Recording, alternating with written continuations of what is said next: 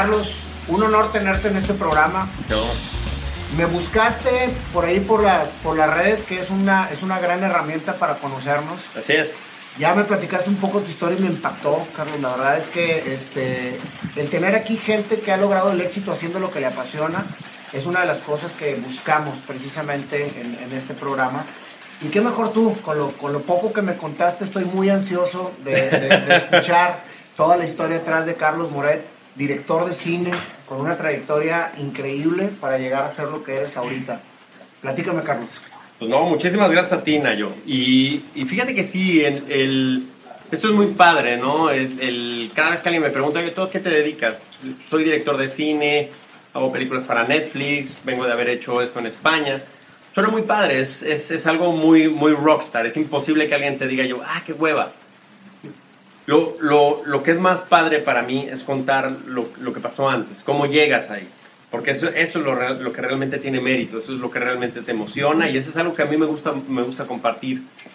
Em, yo, yo nací en la Ciudad de México, soy mexicano, porque nacer en México te hace mexicano, ese es un hecho. Pero, pero, pero crezco en un, en un entorno complicado, en un, en un barrio. Yo soy de- del barrio de La Guerrero, en la Ciudad de México, en la frontera con Tepito, que es probablemente uno de los barrios más, más duros y, y más, y más complicados.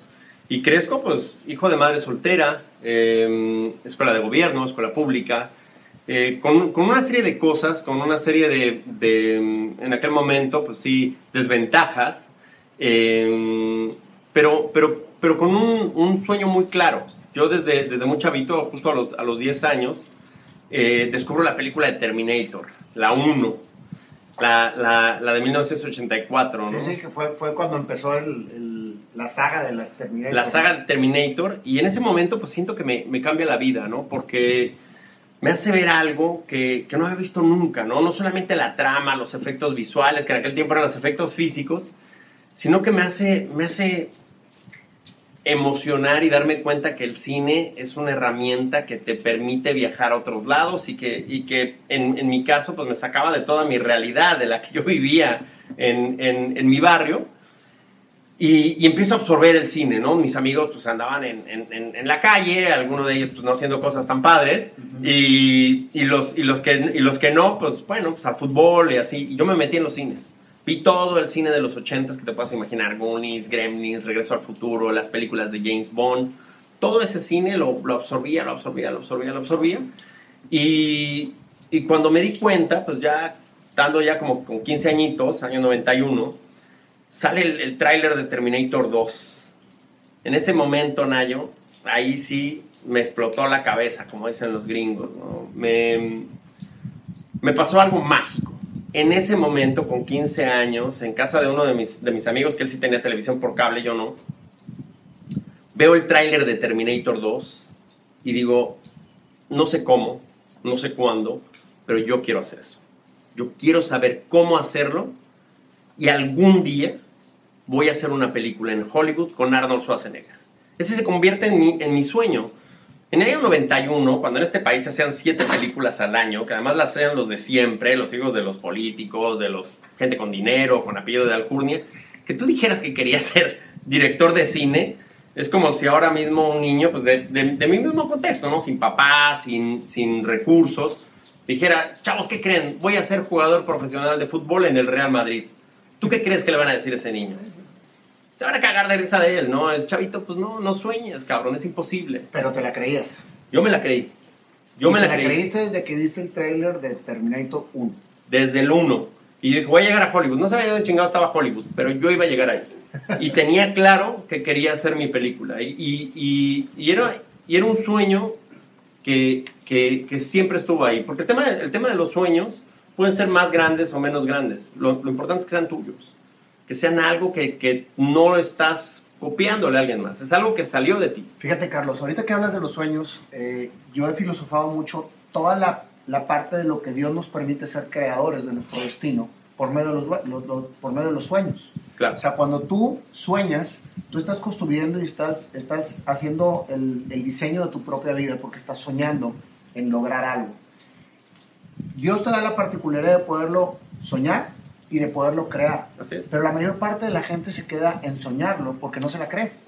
Entonces, eso que tú me estás diciendo ahorita que viviste en tu, en tu infancia, juventud, en donde tú te veías haciendo algo como lo que estabas admirando hacer, fue tu parteaguas para poderlo empezar a hacer.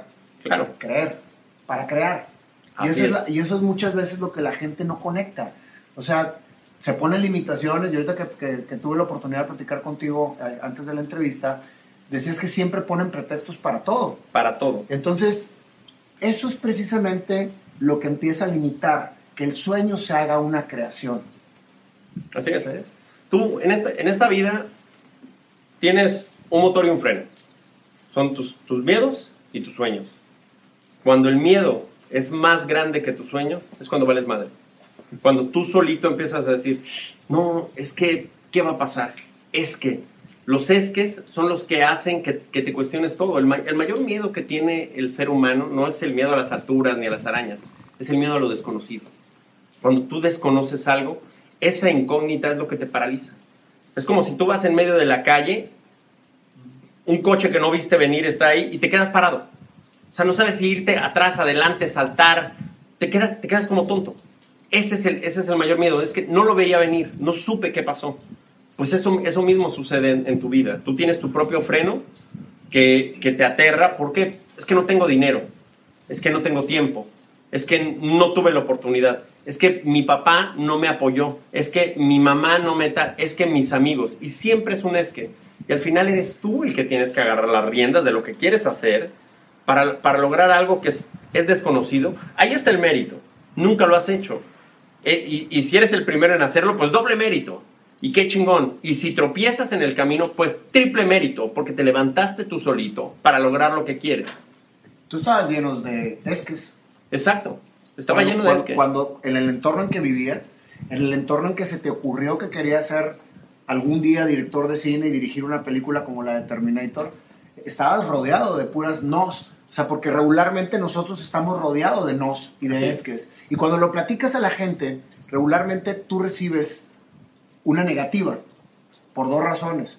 O porque te quieren mucho y no te quieren ver fracasar y hacer el ridículo, Así es. o porque no logran asimilar que tú estás haciendo algo que, que la gente no se atreve a hacer. Así es, pero... Pero los dos, los dos son por el mismo. Y, y- y te lo digo porque eso lo recibes de la gente que te ama y de la gente que te odia, cabrón. O Así sea, entonces no, no hay como que una diferencia. Exactamente. pero los dos te llevan al mismo tema, ¿no? Es, es, es exactamente el mismo camino, ¿no? Esto, esto que hablas del, del, del amor, yo, yo cuento mucho una anécdota. Cuando yo era, yo era, yo estaba muy, muy chavito, mi mejor amigo, su, su hermano, se llama Ramón, eh, era probablemente el mejor dibujante que he conocido en mi vida.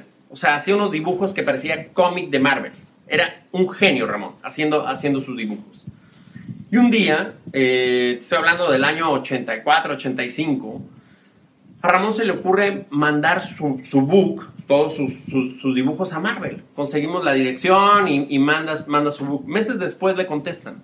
Y como pudimos en una carta en inglés, básicamente la carta decía, querido Ramón, estaríamos muy contentos de tenerte en el equipo de Marvel. ¿Y tú qué crees que le pasó a Ramón? Que Ramón, que pues, estaba ahí en el centro de la Ciudad de México, ¿se fue o no se fue a Marvel? No se puede. No se fue. Y no se fue por una razón. La primera que le dijo que no, no se podía ir y cómo lo iba a dejar solo con sus hermanitas y sus hermanos menores fue su mamá. ¿Tú crees que la madre de Ramón no amaba a Ramón? ¿No quería algo bueno para Ramón? Había amor ahí. Pero no, ¿cómo me vas a dejar, Ramón? ¿A dónde vas a ir? La segunda que ayudó a que Ramón no se fuera fue su novia. ¿Cómo, Ramón? ¿Cómo te vas a ir y me vas a dejar aquí y te vas a encontrar otra mujer allá? Y Ramón no se fue. La novia de Ramón no quería a Ramón, la mamá de Ramón no quería a Ramón, claro que lo quería. Pero muchas veces eso que mencionas tú, que el amor, que ese falso cariño hace que tú digas, no, pues me quiero quedar en mi zona de confort. Está súper de moda hablar de eso, ¿no? La zona de confort. Yo digo, es la zona de inconfort. ¿Por qué? Porque dices, tú tengo un trabajo, ¿te gusta ese trabajo de tu vida? No. Y tu pareja, tu mujer, tu novia, no, es que puta, me trata de la chingada, no me, no me cae bien, no nos llevamos bien, todos son discusiones.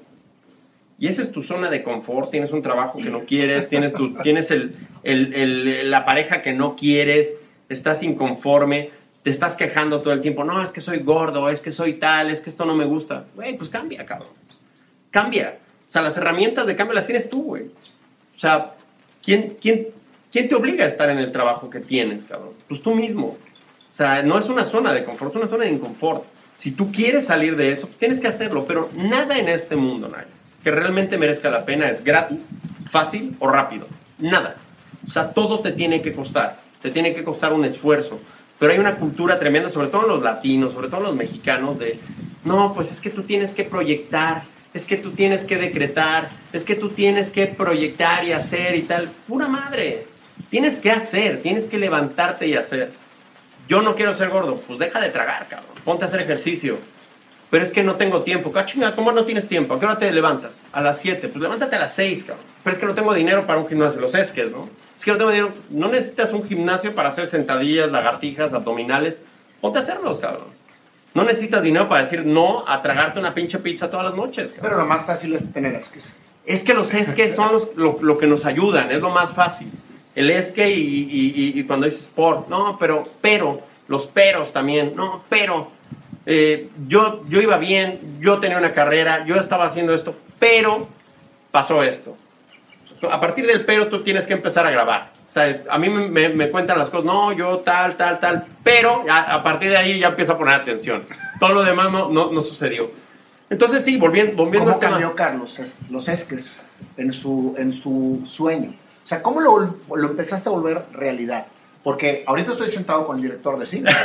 ¿sí? Entonces, indudablemente, y no estoy spoileando el final, sí, sí, sí. A, a, tus 11 años, tu sueño lo volviste realidad y trabajaste por él. Sí, así es. ¿Cómo cambiaste eso? Pues me, me, cambiaron varias cosas, ¿no? Eh, la, la, primera, hice, hice el, viaje del héroe, que es, que es algo que, que, que, sucede en todos los esquemas de las películas, yo creo que en todas las películas comerciales, desde Star Wars, Indiana Jones. Tú tienes, tú tienes que irte, con Señor de los Anillos, tienes que salir de tu lugar, tener toda esa travesía, ese viaje de héroe, para volver y eres otro, ¿no? Eres, eres el mismo pero distinto, ya cambiaste, tuviste algo, algo que en el cine se dice el arco dramático, ¿no? Cambiaste. ¿Cómo fue mi arco dramático? Pues lo primero yo termino la carrera, yo fui el, mejor de mi generación, me gradué por alto rendimiento ¿De qué académico. yo, yo soy licenciado en ciencias de la comunicación. Okay. O sea que fuiste congruente en lo sí, que sí, sí, sí, sí. lo que estudiaste. Y, y, además todos me dicen, no, es que eras, eras, eras, un nerd. No, es que me apasionaba lo que estudiaba, que esa es la clave. Tú tienes que, estudiar y formarte, no por una calificación. Tú tienes que formarte porque, porque son herramientas. Tú necesitas tener herramientas. Imagínate que, yo te digo ahora, que sé que a ti también te gusta mucho el, tema del ejercicio, del fitness. Nayo, vámonos en 15 días a escalar el Everest. Entonces, ¿cómo? Pero si, pues primero debemos de empezar escalando el pico de Orizaba, cabrón. Vamos a escalar otra, otra montaña. Necesitas un entrenamiento. Necesitas un entrenamiento. Entonces, pero sí se puede escalar el Everest, cabrón. Sí, claro que se puede, cabrón. Hay gente que lo ha escalado. ¿Cómo, cómo lo escalas? Pues primero necesitas tener la preparación, necesitas tener las herramientas, ¿no? Es, tienes, necesitas una chamarra que aguante menos 40 grados, cabrón. No puedes ir con un suétercito, un tenedor y dos botellas de agua. Necesitas saber o sea, que tienes todos los picos, las palas, todos los miles de herramientas, estar entrenado física, psicológicamente, para saber que con esta uña te puedes agarrar y tu vida va a ir en juego de todo tu cuerpo. O sea, de, estar metido en una piedrecita, en una grieta, que tu vida va a ir ahí. Esa es, esa es la preparación. Cuando tú, tú te formas en, en, la universidad, en la escuela, tú no vas. A mí no me ha pasado en ninguno de los trabajos que he tenido en mi vida que me digan, oye, ¿y usted cuánto sacó en biología? ¿Y usted cuál era su promedio en ciencias? Nunca. Eso jamás ha sucedido. Tú, tú consigues los trabajos o logras lo que quieres por las habilidades que tienes. Y segundo, si puedes estudiar algo que a ti te apasiona y va a ser tener esas herramientas, esas mochilitas que tú vas llenando, por eso a mí, eh, te digo, me encanta eh, hablar en público, me encanta dar estas conferencias, sobre todo a los jóvenes, ¿no? Porque cuando eres joven, todo, el tiempo quieres como el camino fácil, ¿no? El atajo, el de, uff, sí, pero que sea lo más rápido posible, ¿no? O sea, sí quiero, pero, pero rapidito, o sea, el, menos esfuerzo que pueda conseguir. Cuando el conocimiento y el aprender es, es lo mejor del mundo. Por el contrario, tendrías que llegar a la universidad y decir, deme más cosas, si quiero aprender idiomas, si quiero aprender técnicas de negociación y quiero aprender a vender y quiero aprender a hablar en público y quiero aprender más cosas. Y, y, y todo esto se enfoca a, cuándo cambié yo, ¿no? ¿Cuándo, vino mi, mi, mi cambio? Pues yo termino la universidad, me dan mi título en el año 97 y al día siguiente de tener el título me fui de México. Me fui con una mochilita con el equivalente a 100 dólares en el bolsillo y la bendición de mi madre, que es lo que más pesó. A emprender el viaje del héroe. Empecé el viaje del héroe. Empecé el viaje del héroe y siendo el alumno de alto rendimiento de, de, de, mi universidad, con un, con un título que decía que yo era el, el don chingón, estaba yo lavando baños, metiendo la mano en, un, en una taza de baño en un club de golf en Estados Unidos. O sea, ¿te fuiste a Estados Unidos? Me fui a Estados Unidos. ¿Y para seguir tu sueño?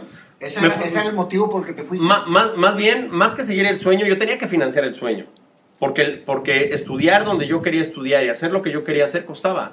Y como no había un papá que me fuera a financiar este, con, con, dinero todos los meses, pues lo tuve que sacar yo. ¿Y tú querías estudiar cine en Estados Unidos? Yo quería estudiar cine en, en Estados Unidos y en Canadá. Así que estuve, estuve trabajando durante todo un año. Y luego me fui a Vancouver, al Vancouver Film School, que para mí pues, es la mejor escuela de cine. Y estuve estudiando en una escuela que se llama Van Arts pero para llegar a Vancouver, entonces tuviste que trabajar en todo. Un año, sí, claro. No, y llegando a Vancouver, yo, yo todavía trabajaba de albañil y me pagaba la escuela. Y había momentos que no tenía, yo tuve para pagar mi escuela y nada más. Pero nada más, cuando te digo nada más, es que ya no había un solo dólar en mi bolsillo. ¿Limpiaste baños? ¿Fuiste albañil? Eh, fui, fui albañil, me, me, llegué a quedar a dormir en la calle, me quedé a dormir en un, en un cajero automático, llegué a comer de un contenedor de basura, Nayo. Así, de, de la basura. Porque cuando no sabes cuánto tiempo llevas sin comer, lo que sea que te lleves a la boca es una maravilla. Y después, porque eso, esto quiero contarte la otra parte, ¿no? El, el, el, cómo llegas y me he quedado a dormir en los mejores hoteles del mundo, he estado en los mejores restaurantes del mundo, pero cuando has estado comiendo de la basura y comiendo en el mejor restaurante del mundo, esa distancia que hay ahí es la que te genera perspectiva, es la que te genera humildad y es la que, y es la que te forma el carácter es la que haces que ya no te estés quejando de todo. Ay, es que la cama no está bonita, es que el internet no está bueno, es que esto no me gusta. Te voy a enseñar mi teléfono. Tengo un iPhone 6, sin hacerle publicidad a iPhone. Mi, mi, teléfono se me ha roto no sé cuántas veces, le he cambiado seis veces la pantalla, el botón principal no le funciona. Ese teléfono sigue sirviendo y me va a funcionar hasta que ya se rompa. El, el, teléfono no me hace a mí, yo hago al teléfono. el, el, el, smartphone es smart poquito, el smart soy yo, no el teléfono. Esa es, esa es una de las cosas a contar, a decirle, sobre todo a los chavos. O sea, tener un iPhone 11, 12, 13 no te va a hacer más chingón. No te va a hacer más chingón si traes el último, los, los tenis más nuevos o la ropa de marca que tenga un nombre de otro pendejo. Eso no te hace chingón no, no te va a generar nada, no tiene un valor añadido. ¿Cuánta gente vive precisamente de lo que porta o, lo que quiere lograr, tener un carro del año, tener el iPhone nuevo, vestirse? Y no hay seguridad si no lo tienen. Exactamente. Entonces, eso que estás diciendo es sumamente importante. Uno es el que hace de sí mismo lo que realmente es, no lo que traen ni lo que tienes. Así es, así es, así es. Y, y, yo creo que al final del día pues eres también un, un, espejo de todo, ¿no? De lo que de lo que traes, de cómo te comportas, de, de, de, cómo te diriges a la gente. Entonces, volviendo a todo esto de, mi cambio, yo, yo llego a Madrid en el año 2000. Ya después de haber ido a Vancouver. Y después de haber estado... Y estudiado. Entonces, lograste, lograste tu objetivo de estudiar en el extranjero cinematografía. No, y, especializarme en algo, que era lo, lo, de los efectos especiales. Porque tú querías hacer una película como Terminator. Exacto, yo quería saber cómo, cómo, cómo se había hecho eso. No me iba a quedar con la duda. Yo quería saber cómo se lograba algo así, ¿no? De, impactante. Y, y, llego a Madrid, voy, voy a la Universidad Complutense de Madrid a hacer una maestría en tecnologías digitales interactivas, a seguirme especializando en esto, porque quería saber más de postproducción, de efectos especiales, de creación, quería saber cómo se había hecho, ya no solamente eh, Terminator, ¿no? Cómo se había hecho Matrix, cómo se había hecho Titanic. O sea, yo tenía que saber eso, ¿no? Tenía que aprender. Y, y justo ahí me llega mi primera oportunidad laboral, Nayo. Y me llega porque tú has escuchado la expresión, estás en el momento justo con, con la persona indicada. Claro. Pues yo añado una cosa más. Estás en el momento justo con la persona indicada, pero tienes la habilidad necesaria. Y yo tenía una habilidad que en ese momento yo creo que no tenía el 90% de los españoles. Hablaba perfectamente inglés y tenía un conocimiento profundo de software de postproducción. profundo. Y el que me da mi primera oportunidad es, es el dueño de, de, la empresa, de una, una, empresa de software, que me dice, pues Carlitos, ¿tienes pasaporte? Y yo, sí, claro. Pues te vienes con nosotros a Dubai Y empiezo a viajar. Tu amigo Carlos de la Guerrero empieza a conocer todo el mundo. Dubai, Río de Janeiro, Singapur, Tailandia, lugares que en mi vida había conocido. O sea, en mi vida había soñado que existían. Me conozco los cinco continentes, viajando por los mejores, o sea, mejores hoteles del mundo, los mejores restaurantes. He ido a comer al Bully, donde la lista de espera es de un año. Y Ferradria salió a darme las gracias por haber ido a comer ahí con él. Entonces... El chamaco que comía en los contenedores de basura, El que comió una hamburguesa mordiscada en la basura, pero eso te digo, eso te, eso te genera, te genera mucha, mucha, mucha carácter. Te genera agradecimiento, cabrón. ¿Tú crees que los chavos de hoy, Carlos, la tengan más difícil de la que tú la tuviste en tu tiempo? No, yo creo que son, son épocas distintas. Y creo que para, para épocas distintas necesitas también herramientas distintas, ¿no? Fíjate qué bonito es, tú y yo no crecimos con un, con un teléfono en la mano, los chavos ahora sí. Tú, tú es, es una herramienta poderosísima.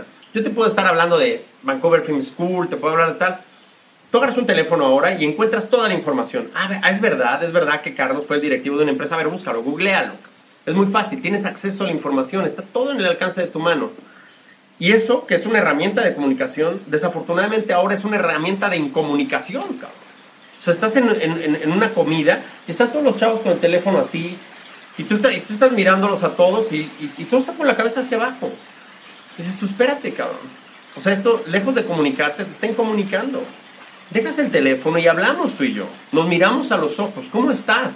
Y no solamente en el, entorno de los chavos, en el entorno de trabajo. O sea, estás en una reunión y todos están así. Tu vida está adelante, no está ahí abajo. pero, pero, es, pero es así, ¿no? Te enseñan que pues, la, la vida del influencer, la vida de la fama en Internet es muy chingona. ¿Por qué? Porque generas dinero, porque, porque es padre, ¿no? Tener una exposición. Pero la vida no es así, desafortunadamente.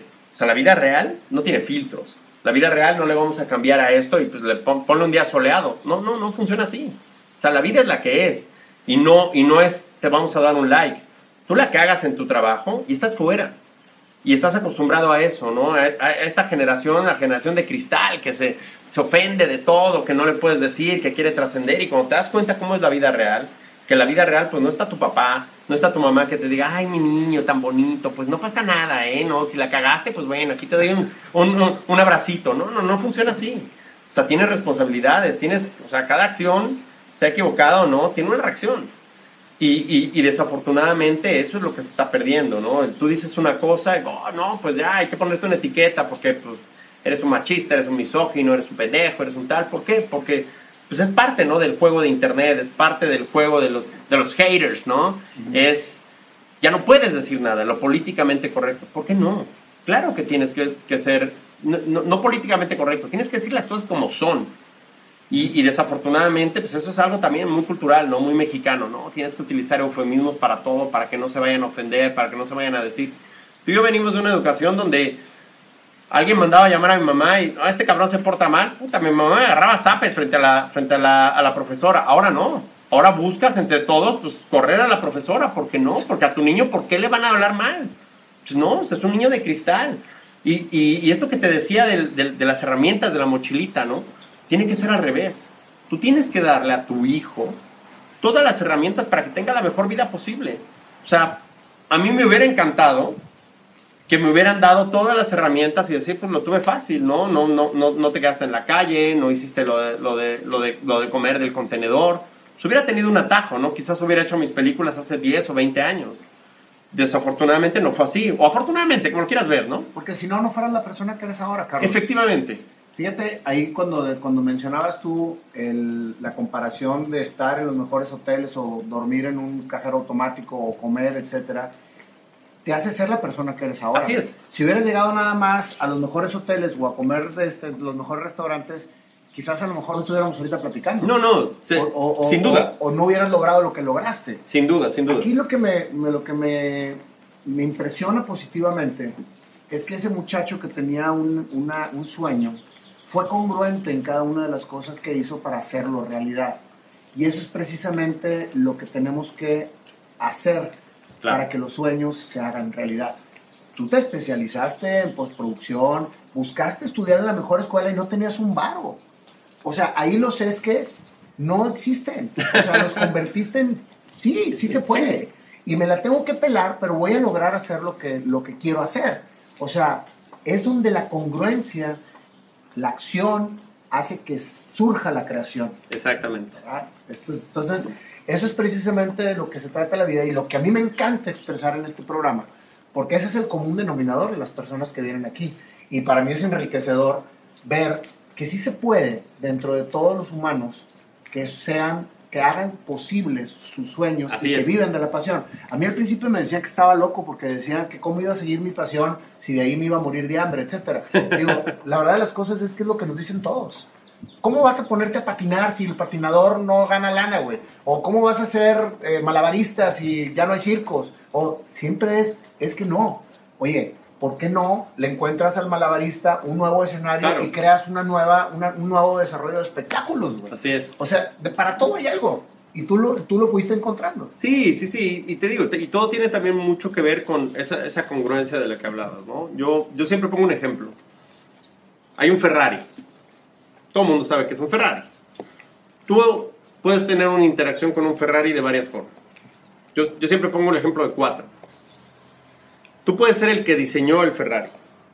El que diseñó el Ferrari es un cabrón que sabe de física, que sabe de química, que sabe de diseño, que sabe de todo lo que te quieras imaginar. Ese, señor que se le ocurrió ese Ferrari es un genio, pero aparte se preparó. Puede ser el que pilota el Ferrari. El, el que pilota el Ferrari, créeme que también sabe de física, créeme que también ha estado en muchas carreras, créeme que es un tipo que sabe que un mal movimiento va su vida en juego. Puede ser el dueño de un Ferrari, el que compró un Ferrari. Yo no, yo no sé qué haga ese señor, pero te puedo asegurar que él tiene unas herramientas para vender buenísimas. Haga lo que haga, como si es músico, como si es creativo, como si es un ingeniero, como si es un abogado. Haga lo que haga, tuvo la habilidad para vender lo que sea a lo que se dedica. Y cuarto, puede ser el que lava el Ferrari. El que, el que lava el Ferrari no requiere muchas habilidades. Agarras la esponjita, la tal, y limpias. Y lo mueve, y como que lo experimenta. Sí, y estás, y estás cerca del Ferrari. Entonces, volviendo, ¿cuál, ¿cuál es el interés? Pues el interés es, es, es, compartir, compartir mi experiencia, sobre todo a los chavos. ¿Por qué? Porque tú y yo, que, que, que, que nunca es tarde, ¿eh? Jamás es tarde. o sea, creo que somos la, la, la mm, prueba viviente que jamás es tarde. Jamás es tarde para emprender, jamás es tarde para seguir tus sueños, jamás es tarde para enamorarte, jamás es tarde para, para estar vivo. O sea, el único momento que es tarde es ya cuando estás en el hoyo. Ahí ya, ya, pues, brother, salvo que seas budista, igual va, a haber una segunda vida. Pero aquí nunca es tarde. Siempre tienes la oportunidad de volverte a levantar, creer y decir, chingue a su madre, voy a lanzarme a hacer lo que yo quiero, lo que me apasiona y lo que realmente me gusta y para ser feliz. Porque si eres feliz lavando el Ferrari, pues qué chingón, cabrón. O sea, no, yo no estoy diciendo que esté mal, ni, ni, ni, va desde, desde un punto de, de, menospreciar. Pero yo prefiero ser el, el, güey que diseña los Ferraris, o el que los pilota, o el que tiene un Ferrari. Es, es así, o sea, es una decisión tuya. Entonces, volviendo, al, volviendo al, al, al, tema de la mochilita, ¿no? Que vas a meter, pues entre más conocimiento tengas, entre menos digas, ay, no, qué hueva. No, por el contrario. Por el contrario, a mí mi primera oportunidad laboral me, me vino por, por saber inglés un inglés perfecto, un inglés bien, un inglés de, negocios, por tener conocimiento en, algo que no era lo habitual. Y eso es lo, y eso es lo, que, te, lo que te mueve. Cuando tus esques ya los olvidas. Es que, es que nada, cabrón. No me voy a dejar nada. Y he pasado frío, y he pasado hambre, y he pasado soledad y burlas. Y yo cuando le digo a los chavos, el, el que se pueda levantar ahora y decir su sueño frente a todos, tiene que ser un sueño chingón. Porque si tu sueño es ir a Acapulco, pues, brother, sea, no hay mucho mérito en eso. O sea, tu sueño tiene que ser tan chingón que todo mundo se ría de eso. Y se va a reír porque, porque para ellos es algo imposible de lograr. Porque es así, porque es como la película esta de Will Smith. Es todo aquel que te diga que no puedes es porque te está hablando desde sus limitantes. No puede él. Y es, y es un espejo. O sea, te digo, no, es imposible, cabrón. Una película de Schwarzenegger, nah. Además es así, ¿no? Es, la expresión más mexicana. no mames. ¿Sabes? Es, es eso. Yo lo vi desde, desde chiquito, desde muy pequeño. Era lo que más oía. No, no, no, no, no, no, no. Y es cuando tiene más mérito el decir, no, pues chinguen a su madre todos, cabrón. No, todos mis es que, es que no tenía, es que no pude, es que no tal. Los tienes que sacar tú. En ese, en ese viaje de, de la buena comida y de, y de, conocer el mundo, pues también tuvo un efecto colateral. Yo de repente era, era, era una persona que tenía, tenía 125 kilos de peso. ¿Tú? Sí. Pesaba 125. 125 kilos. Sí, no, pero digo, había, había engordado con clase, ¿eh? Sí, no, ya habías estado en, en restaurantes buenos y todo. Y, y, de repente un día digo, pues a ver, cabrón, soy, soy directivo de una multinacional. Tú googleas mi nombre y era así, traje, corbatita, bien afeitadito. Eh, vivo en Europa, primer mundo. Ya lo había hecho. Pues no, no lo había hecho. ¿Dónde estaba el, el, el, sueño del niño? ¿Dónde estaba lo de Terminator? ¿Dónde estaban las películas? Renuncio a todo, porque estar ahí y renunciar y decir, renuncio a mi trabajo, me vuelvo a México después de 20 años, volver a México. Pero volviste sin tu sueño, porque no, no, no, no hiciste la película de, de no, Terminator. de hecho todavía, a día de hoy todavía no está. Pero, pero esa es otra cosa. Cuando, cuando tú dices, a ver, ¿tú qué es lo que quieres? ¿Quieres hacer películas? Sí pues te, ofrecemos una película con Alejandro Suárez y Bárbara de Regil. No, ni madres, no, yo quiero hacer la de Schwarzenegger, cabrón. No, no, no, no, a mí hasta que no me traigas la de Arnold, yo no hago ni madres. Claro que la vas a hacer, Nayo. Pero por supuesto que la vas a hacer. Es obvio, los grandes sueños se forman de pequeñas realidades. Tú no puedes decir, ah, no, es que si no está Arnold, pues yo no voy a ser feliz. ¿Cómo chingado no? Pues haz la de Bárbara y haces otra peliculita después. Y ahora estoy haciendo una película de animación. Claro que quiero hacer una película en Pixar, pero ahora mismo es esta. Y le voy a poner el mismo cariño y la misma pasión para hacerla. ¿Por qué? Porque, porque tienes que aprovechar la oportunidad. Porque no, no es el llegar. O sea, cuando yo llegue a hacer la película con Arnold, que la haré, que solamente le pido a Dios que me siga dando la energía y que no se me muera Arnold, porque está bien viejito. Pero, pero, pero es tener esa, esa, esa meta constante. Y cuando llegue y cuando se estrene la película, que así será, no, no, no, ah, ya la hice, ya, ya, pues ah, ah, en este momento soy feliz. No, yo soy feliz desde ahora. Yo soy feliz en este momento. O sea, solamente el contarlo, el estar aquí contigo, para mí es de completa felicidad. Así es como tienes que ver las cosas. O sea, el sueño no es, no es llegar y, decir, ya lo logré. El sueño es mantenerte, el sueño es estar ahí, el sueño es estar constante, el sueño es que no se apague nunca eso. Es darte cuenta que la felicidad está en todo ese trayecto. Está ahí. Llegas a México porque vas, porque vuelves otra vez a tomar la camina, el camino de la congruencia de lo que querías lograr y acabas de mencionar algo bien importante. Ya eres ejecutivo, ya traías varo, tenías una vida pues bastante cómoda, ¿sí? Pero incómoda, porque no era lo que realmente estabas buscando con tu sueño.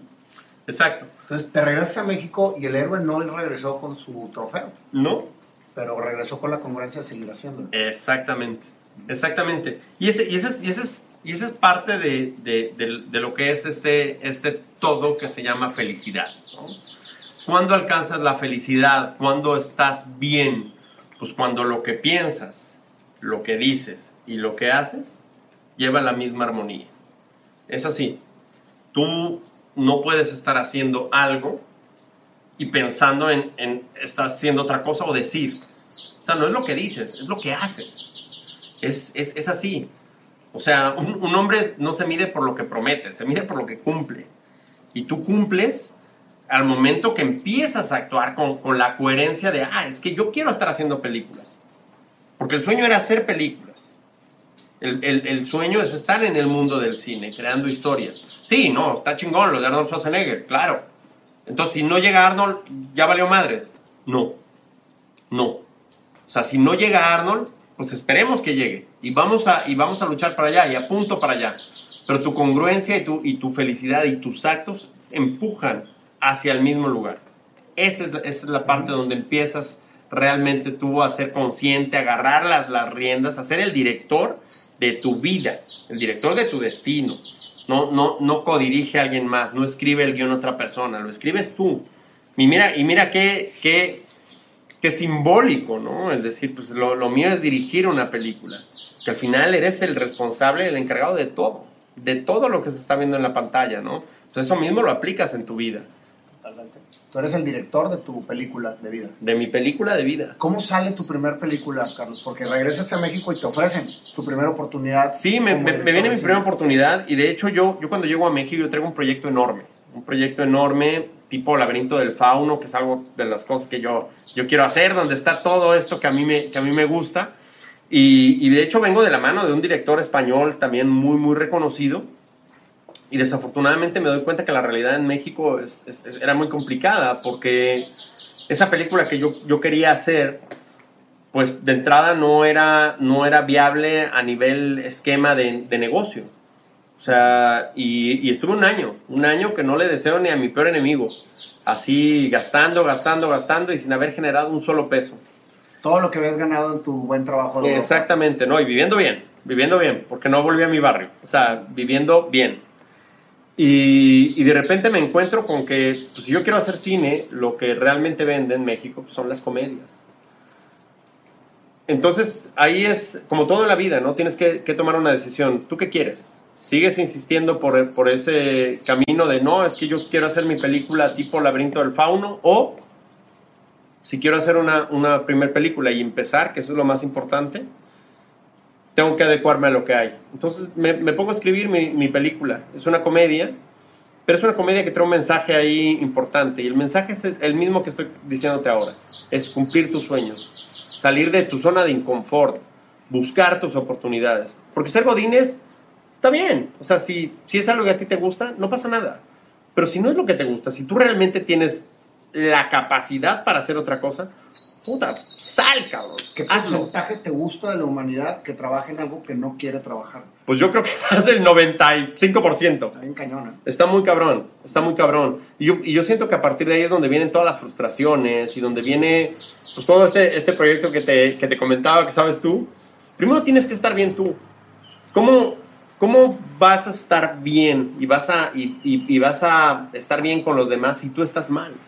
Tú estás mal como persona, tú estás mal como persona, estás mal como, como pareja, estás mal como papá, estás mal como hijo, estás mal como ciudadano, porque todo el tiempo estás cargando una incomodidad de esa incoherencia que es tu vida, ¿no? Vives en el mundo de los esques. Es asco, exacto, exacto. Entonces vi, vivir ahí, pues vives mal, cabrón. Siempre vas a ser, vas, vas a ser una persona que te falta algo ese switch, Carlos, pues me, me, me, me regreso un poquito a, a, lo que estabas comentando ahorita.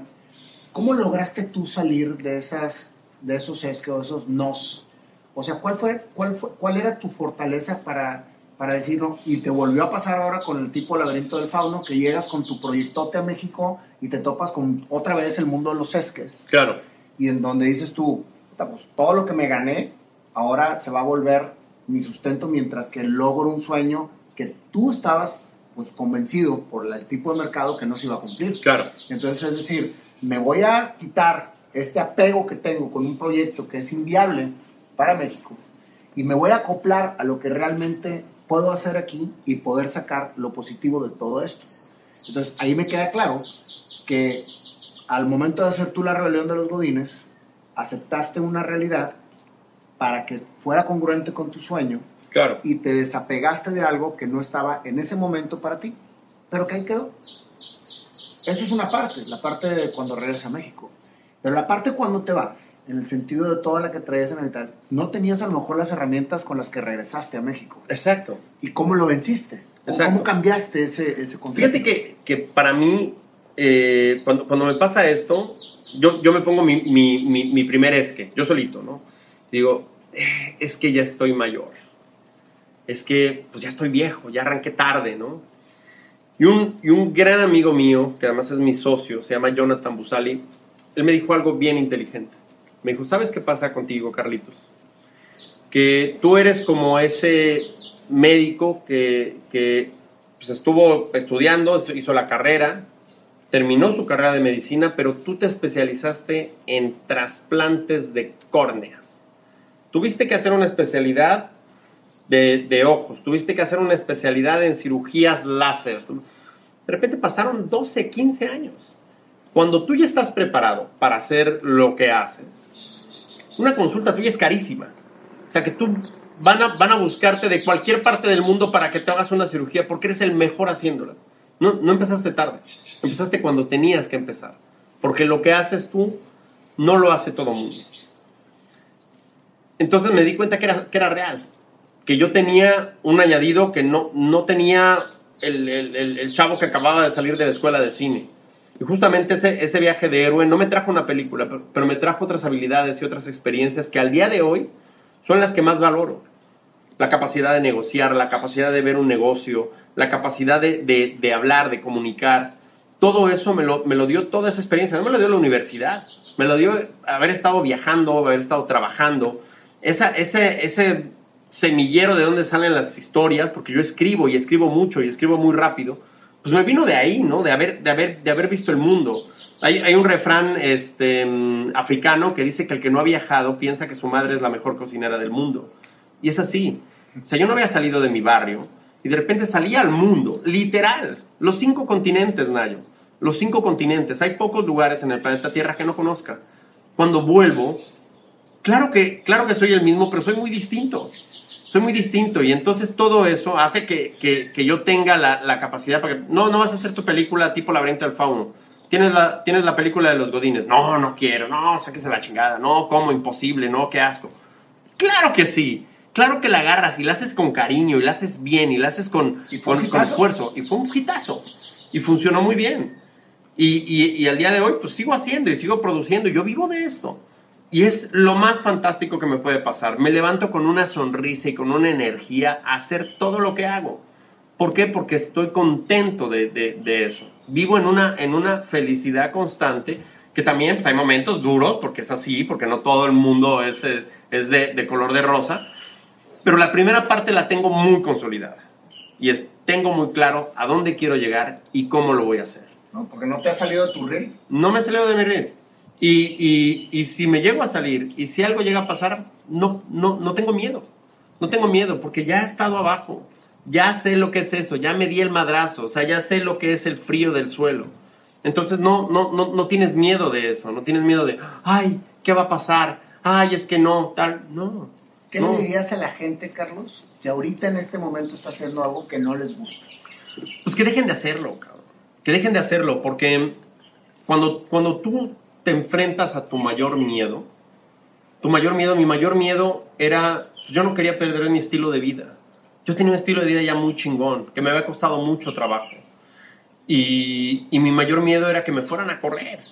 Se dice, no, no, no, ni lo quiera Dios, no, por eso trabajo y he hecho horas y tal, no quiero que me corran. Entonces, todo lo tenía frente a mí. yo, pero es que lo mismo me va a dar si yo tengo mi propia empresa, si yo hago mi propia productora, si me dedico a hacer lo que quiero y además voy a tener un trabajo donde no me van a correr nunca. Yo soy el dueño. Jamás me van a echar. Y, si, y el mismo dinero que generé para todas las empresas en las que he estado trabajando, pues ahora lo voy a generar para mí. Con las mismas ganas, pues yo creo que sí. Con las mismas dificultades, pues sí. Pues antes estaba yo en primera clase, ahora me voy al 37B al lado de los baños, pues está bien, no pasa nada. No pasa nada. Em, empe empezar desde abajo no es malo. Empezar desde abajo tienes que empezar haciendo lo que tú quieres, lo que realmente te apasiona. Entonces nunca, nunca te vas a cansar. Jamás vas a poner un pretexto. No, no vas a decir, no, es que hoy es viernes, oh, no, es que hoy es sábado, es domingo. Yo no contesto una llamada en domingo. ¿Cómo chingado no? ¿Cómo chingado no? Los, los domingos también te levantas con esa ilusión. Los domingos también haces ejercicio. Los domingos también comes. O sea, es así. Es así. Y, y, lo estás haciendo con esa, con esa pasión y con ese cariño.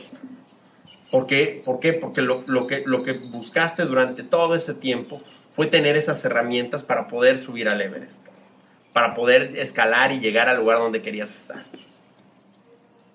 Todos estamos este, hechos para tener esa ilusión. Yo creo que sí, pero también desafortunadamente todos tenemos los mismos miedos todos, porque es algo que, pasa a todos los seres humanos. A todo mundo nos da miedo lo desconocido. Si yo te dijera ahora mismo, ¿sabes qué, Nayo? Vamos a entrarle a un negocio. Vi unos terrenos ahí. Este, vamos a entrar como socios, vamos a comprarlos y vamos a construir lo que tú quieras. Pero ¿y cómo sabemos, cabrón? ¿Y si nos va mal? ¿Y si no, y si no funciona? Pues no tenemos la, la bola de cristal. Si la tuviéramos, pues tampoco tendría como mucho sentido, pues ya vamos a lo seguro, ¿no? Y eso mismo pasa en los negocios, en la vida, en las relaciones. ¿Cuántas veces tú te has dicho, puta, esta chica se ve increíble y ¿por qué no me acerqué? ¿Por qué no le dije que me miedo. gustaba? Por miedo, cabrón. Pues si supiéramos que te va a decir, ah, sí, me gustas, ah, tú también a mí. Ah, pues estaría toda madre, ¿no? Todo el mundo igual apuntarían a, a las top models. No lo sabes. No lo sabes, pero si no te das el salto, si no te atreves, si no le echas huevos, porque es así, es la receta de todo, cabrón. Tienes que arriesgarte. Yo, ¿qué sabía que me esperaba en España? ¿Qué sa- sabía yo que me esperaba en Vancouver? ¿Qué me esperaba en Estados Unidos? No lo sabía. No lo sabía. Si hubiera tenido el trazado, hubiera dicho, puta, pues sí, me voy para acá, aquí llego antes y tal. No, es un tema de verdad de ponerle huevos. La- lo que te digo, hay una cultura de querer todo rápido. Todo rápido, fácil y gratis. No, nadie se levanta y puta, tienes los cuadritos en el estómago. No, esos, esos son, ese es tiempo de entrenamiento, de comer, de disciplina, de levantarte todos los días cuando no quieres. Que ese es el verdadero mérito. Cuando dices, güey, estoy cansado, me duele todo, pues aún así te levantas, cabrón. Y vas y, y- y- y entrenas y haces ejercicio y es algo que ya es parte de ti. Ya es tu disciplina, ya es tu estilo de vida. No es una dieta. Una dieta es algo que vas a cortar en algún momento. Igual esto. No, es que yo estoy haciendo esto porque me encantan las alfombras rojas y, aparecer y, que salga el póster y tal. No, no, no. A mí me gusta todo el proceso, desde el momento que se me ocurre el nombre de una película en el papel, cómo se consigue el dinero, cómo vas, cómo haces un pitch a, a un Netflix, a un Amazon, cómo, cómo te enfrentas a eso, cómo sabes de esquema de negocios, cómo disfrutas un rodaje, una postproducción y ya hay un estreno. Pasión. Es pasión Es- pura. Eso es, eso es precisamente la pasión. O sea, todo lo que encierra lo que haces te tiene enamorado de lo que estás haciendo. Así es. Tienes que estar bien tú. Yo estoy enamorado de, de- de todo, de- me, me- me encantan mis tatuajes, es, es como soy. Es como soy, es lo que te dije antes de la entrevista. Pues yo no, no podría venirme ahora con una camisa y afeitado. Pues ese no soy yo, cabrón. Ese no soy yo. ¿Te sientes mejor con, con ese Carlos que tomó la decisión de dejar la zona de inconfort? Así es.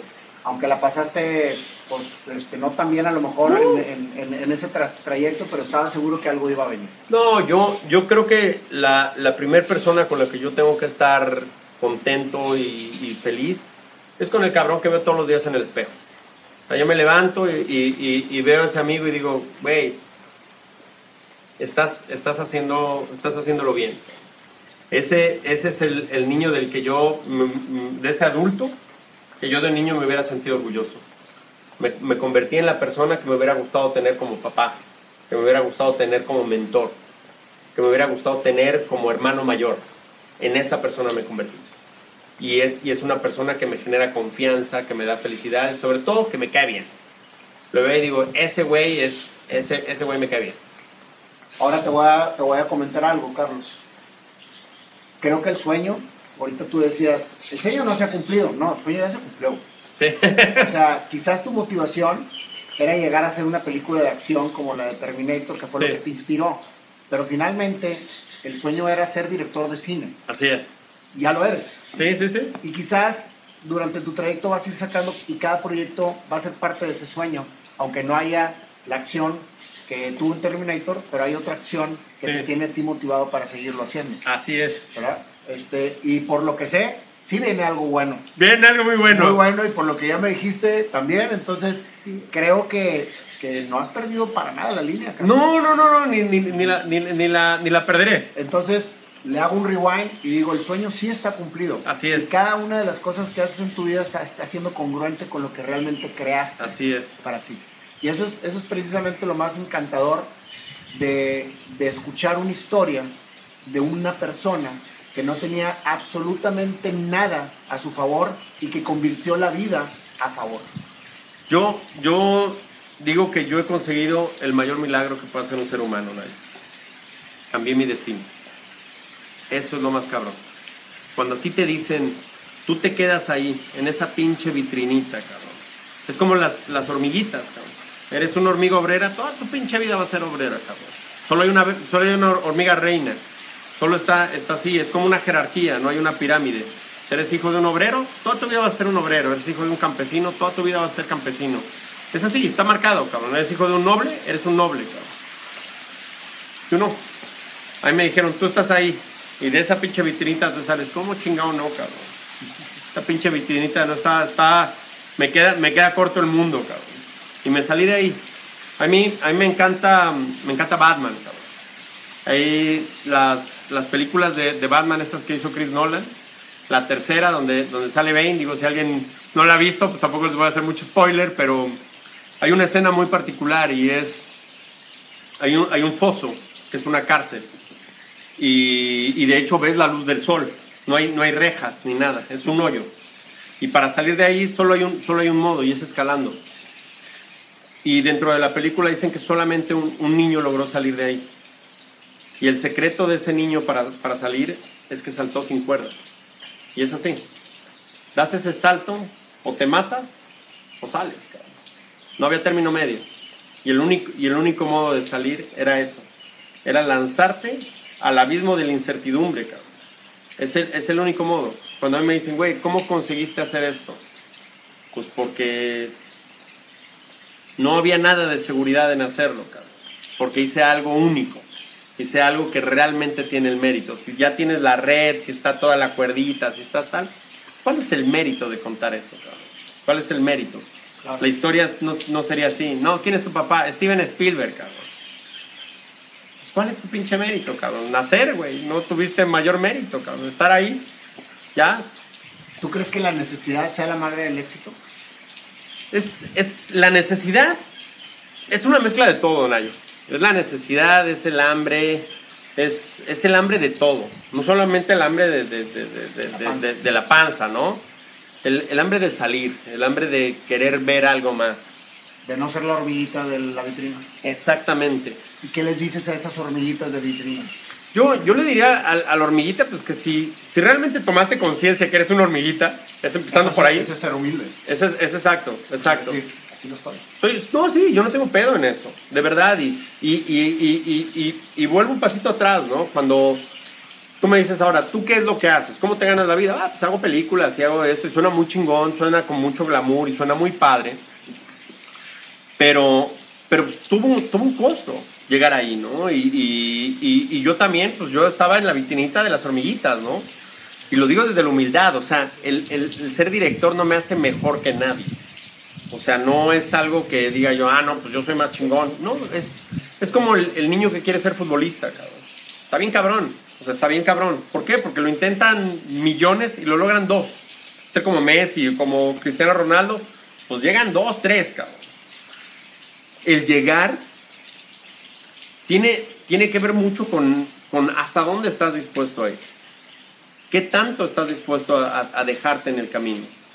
A decir, no, pues es, es algo que quiero con tal pasión y con tal cariño que me vale madre. O sea, que, que sé que no va a ser rápido, que no va a ser fácil, que me va a costar. Va a tener un costo de algún tipo, pero va a tener un costo. No, no, no va a ser gratis, te va a costar. Entonces, yo, yo, yo venía de ese mundo de las hormiguitas, donde el trazado que venía desde mi mamá, desde mis abuelos, era pues, esta es la línea. O sea, vas así, vas así, es, es, es como, es como funciona el mundo. Tú tienes un... Tú le preguntas a tus padres, oye, ¿por qué trabajaste tanto? Pues por ti, cabrón. Y le preguntas a tus abuelos, ¿y ustedes por qué trabajaron tanto? Pues por tus papás, cabrón. Y ves, hay una, toda una generación, una generación, generación de sacrificio, de tales. Oye, ¿en qué momento hiciste algo por ti, cabrón? Tú trabajas por mis hijos. No, cabrón. ¿Y por ti? ¿Cuándo, cuándo haces algo por ti? ¿Cuándo, cuándo se quita toda esa, esa madre? No, es que yo me sacrifiqué por ti. Es, es lo que le pasa a los chavos. Los chavos de repente se quieren, miran a sus papás y es, güey, eres un mediocre, tienes un pinche empleo de la chingada, tú no te realizaste, yo no soy como tú, porque intentas lo menos que puedas hacer, ¿no? Es, es- tu papá es así, no, no, pues yo no quiero ser como ese güey. Dices tú, perdóname, cabrón. Pero desafortunadamente, gracias al trabajo aburrido y monótono de tu papá, es como tú tienes la pinche carrera y las comunidades, las comodidades chingonas que no tuvieron ellos, cabrón. O sea, y en lugar de empezar a dar gracias y, de- y decir, puta, qué chingón, qué chingón, y aprovechar la oportunidad. Porque esto imagínate que es un maratón, Mike. Es un maratón, 42 kilómetros. A ti te pusieron tres horas delante. O sea, tú estás en el puto kilómetro 30. Aunque seas un pendejo, aunque no corras bien, aunque no tengas técnica, ya estás tres horas delante de todos, cabrón. Ahí estás tú. Entonces, ¿qué haces? puta, pues a ver, pues pon, pon una foto en Instagram, este, hagámonos un selfie, cabrón. No, güey, aprovecha, tienes la pinche ventaja de las tres horas, cabrón. Gírate hacia atrás y ve todos los que vienen ahí, que les ha costado un chingo de esfuerzo. Güeyes que vienen cojeando, unos güeyes que vienen descalzos, otro cabrón que no ha tomado agua tres días antes, cabrón. Y tú estás tres horas delante y no lo aprovechas, es para llevarte las pinches manos a la cabeza, cabrón. Para decir, güey, a mí me pasó todo eso. O sea, yo soy el que venía corriendo, yo soy el que no tenía los tenis, yo soy el que venía, pues, pues, con todo el esfuerzo, que la ropa no era la chingona para correr, y aún así llegaste, cabrón. Pues ese es el mensaje, ese es el mensaje a los chavos de, güey, aprovecha tu pinche momento, aprovecha las herramientas que tienes, la ventaja que tienes y que te hayan puesto delante de los demás. No para que busques seguir otra vez donde, donde están las hormiguitas, Busca realmente qué es lo que quieres, lucha por eso y aprovecha la oportunidad que te están dando. Aprovechala y agárrate y aférrate a ella con tu vida. Gracias. No te puedo decir otra cosa más que gracias. Este, está espectacular. No, gracias un, a ti. Un, un honor escuchar toda tu historia, Carlos. Si antes te admiraba, ahora te admiro No, más. Querido amigo, soy- es recíproco. Y soy un, bendecido el, el poder escuchar toda tu historia de viva voz. Porque sé que tu camino apenas empieza, Carlos. No, y hay más, y hay más, y hay más. Ya te, ya te, ya te había advertido que yo hablo hasta... te- tiene que haber una segunda, tercera, cuarta parte. Pero sin duda, encantado. Buenísimo. Y por lo pronto esta primera parte la vamos a sellar con una canción para terminar la entrevista. Me encanta. Que sale de manera completamente ¿Ah, sí? improvisada. Ah, no, no, eso, me que gusta. se nos ocurra es lo que va a suceder. Eso me gusta. Este, Qué bárbaro, este, en serio. No, no es- yo creo que algo está pasando mágico porque traigo el corazón acelerado de, de todos los picos de alto voltaje que has generado en- en- aquí en el set, a todo el equipo, en especial a mí, porque he vivido muchas cosas personales este, de, de picos, igual donde dices, tienes que empezar de abajo, ¿no? Lo que estoy viendo, Nayo, estoy analizando, estaba hablando aquí con, con los compañeros. Trae un resumen de todos los que hemos entrevistado hasta ahorita. O sea, pareciera que vio todos los videos, hizo un resumen, este señor. Sin querer, hiciste un resumen. Haz de cuenta que aquí me hubiera gustado que hubiera sido la entrevista 100. Sí, ¿verdad? O sea, ¿qué no, te me parece? parece bárbaro, ¿Qué te aquí es un parece? parteaguas. Oye, ¿qué te parece si lo dejamos ya pactado que la entrevista 100 sea la segunda parte Pero de por supuesto. Me gusta. Vamos Así como lo, 76, 76 más o menos. ¿Ya la 80? Ah, pues así como nos 20, pasó con Deal. Ya está, Entrevista 100, deal. segunda parte Así como nos pasó con Juan Ramón Palacios, que dijo 33 y luego le tocó la 66. Sí, exactamente. Y dijo, voy a hacer la honor. 66. Así Entonces es, nos bueno. vamos por el segundo tiro, vamos. A ver, dale. Esta es tu historia, Carlos. ¿Qué ritmo, qué ritmo? A ver, este.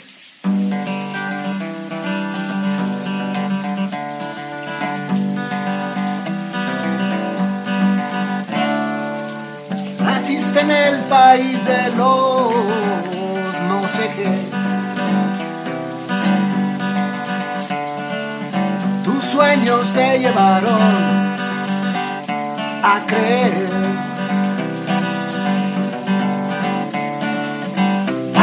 11 años, una película cambió tu vida y el sueño empezó.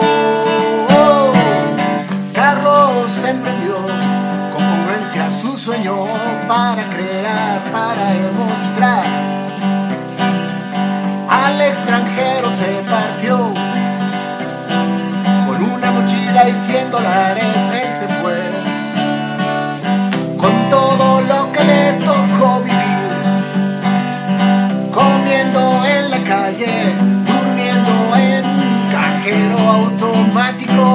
Carlos estaba ahí. El sueño tenía un camino por seguir. A la Europa y a la Canadá se fue.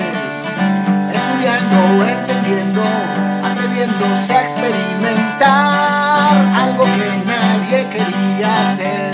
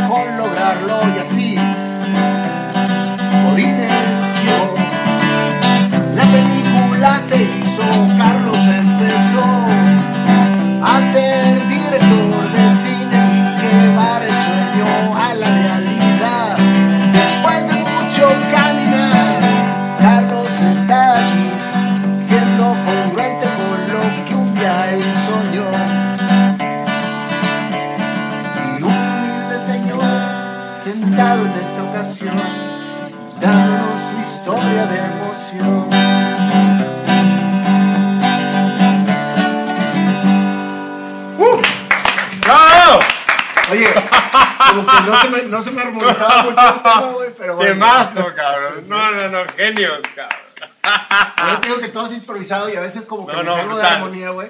Pero bueno, lo hago con todo el corazón. No, no, Carlos. brutal, brutal, Y brutal. Más que, más que que sea una canción entonada, es la historia de tu vida. Buenísimo. Y eres el creador, es tu primer letra, tu primer composición de la letra, porque tú hiciste la letra. Me, enca- me Nosotros encantó. nada más nos inspiramos en tu historia. Oye, un favor, este, pues como todos me dicen panda, no sé por qué. No entiendo. Haz un personaje que diga, un personaje de animación que diga Panda Xochitl Va, Panda o Xochitl. Panda, Gua- Panda Huacán. Panda Huacán.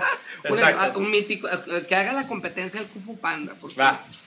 Es una historia más oriental. Aquí vamos a hacer algo mexicano. ¿no? Más, más regio. Mexicano. Más- No, mexicano. así Mexicano. que- Oye, te recomiendo que veas la primera, la primera entrevista que hice en el programa fue con Panda. ¿Así? O sea, él abrió, es la entrevista número uno, fue la de Panda. Fui el pandilla de indias. el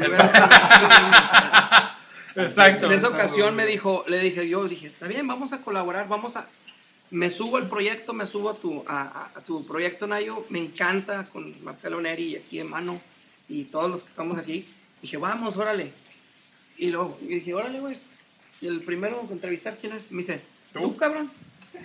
¿Qué digo? Oye, pues Siéntate. pa- padri- padrino de lujo, porque o sea, tuvo buena mano, mira. Pues Oye, bueno, Lleva 80 entrevistas con nosotros tocando de esa manera mágica la canción que sale en esto. porque- Del alma. No, no, Porque aquí, fantástico. nos- aquí no somos excelentes músicos, somos creadores de música y historia. Exactamente. Este, si antes existió Viruta y Capulina, bueno, aquí estamos prácticamente... Te está diciendo Capulina a ti directamente. Sí, Sí, claro. entendiste, Sí, ¿no? entendiste entendiste, para dónde fue la referencia. Muchas gracias, Carlos. Gracias por tu No, tiempo, gracias a ustedes. Gracias por haber viajado hasta acá. Anda, Nayo. No, no, no, no. nosotros. Un Este, placer y, y ya quedamos para el, para el 100. La entrevista número 100. Queda firmado para Sí, quedó firmado, o sea, ya hay testigos, ¿eh? Muchas gracias, Carlos. Gracias. No, gracias a Gracias, ustedes. Carlos. Muchísimas gracias. No, hombre, claro. Ah, pinche.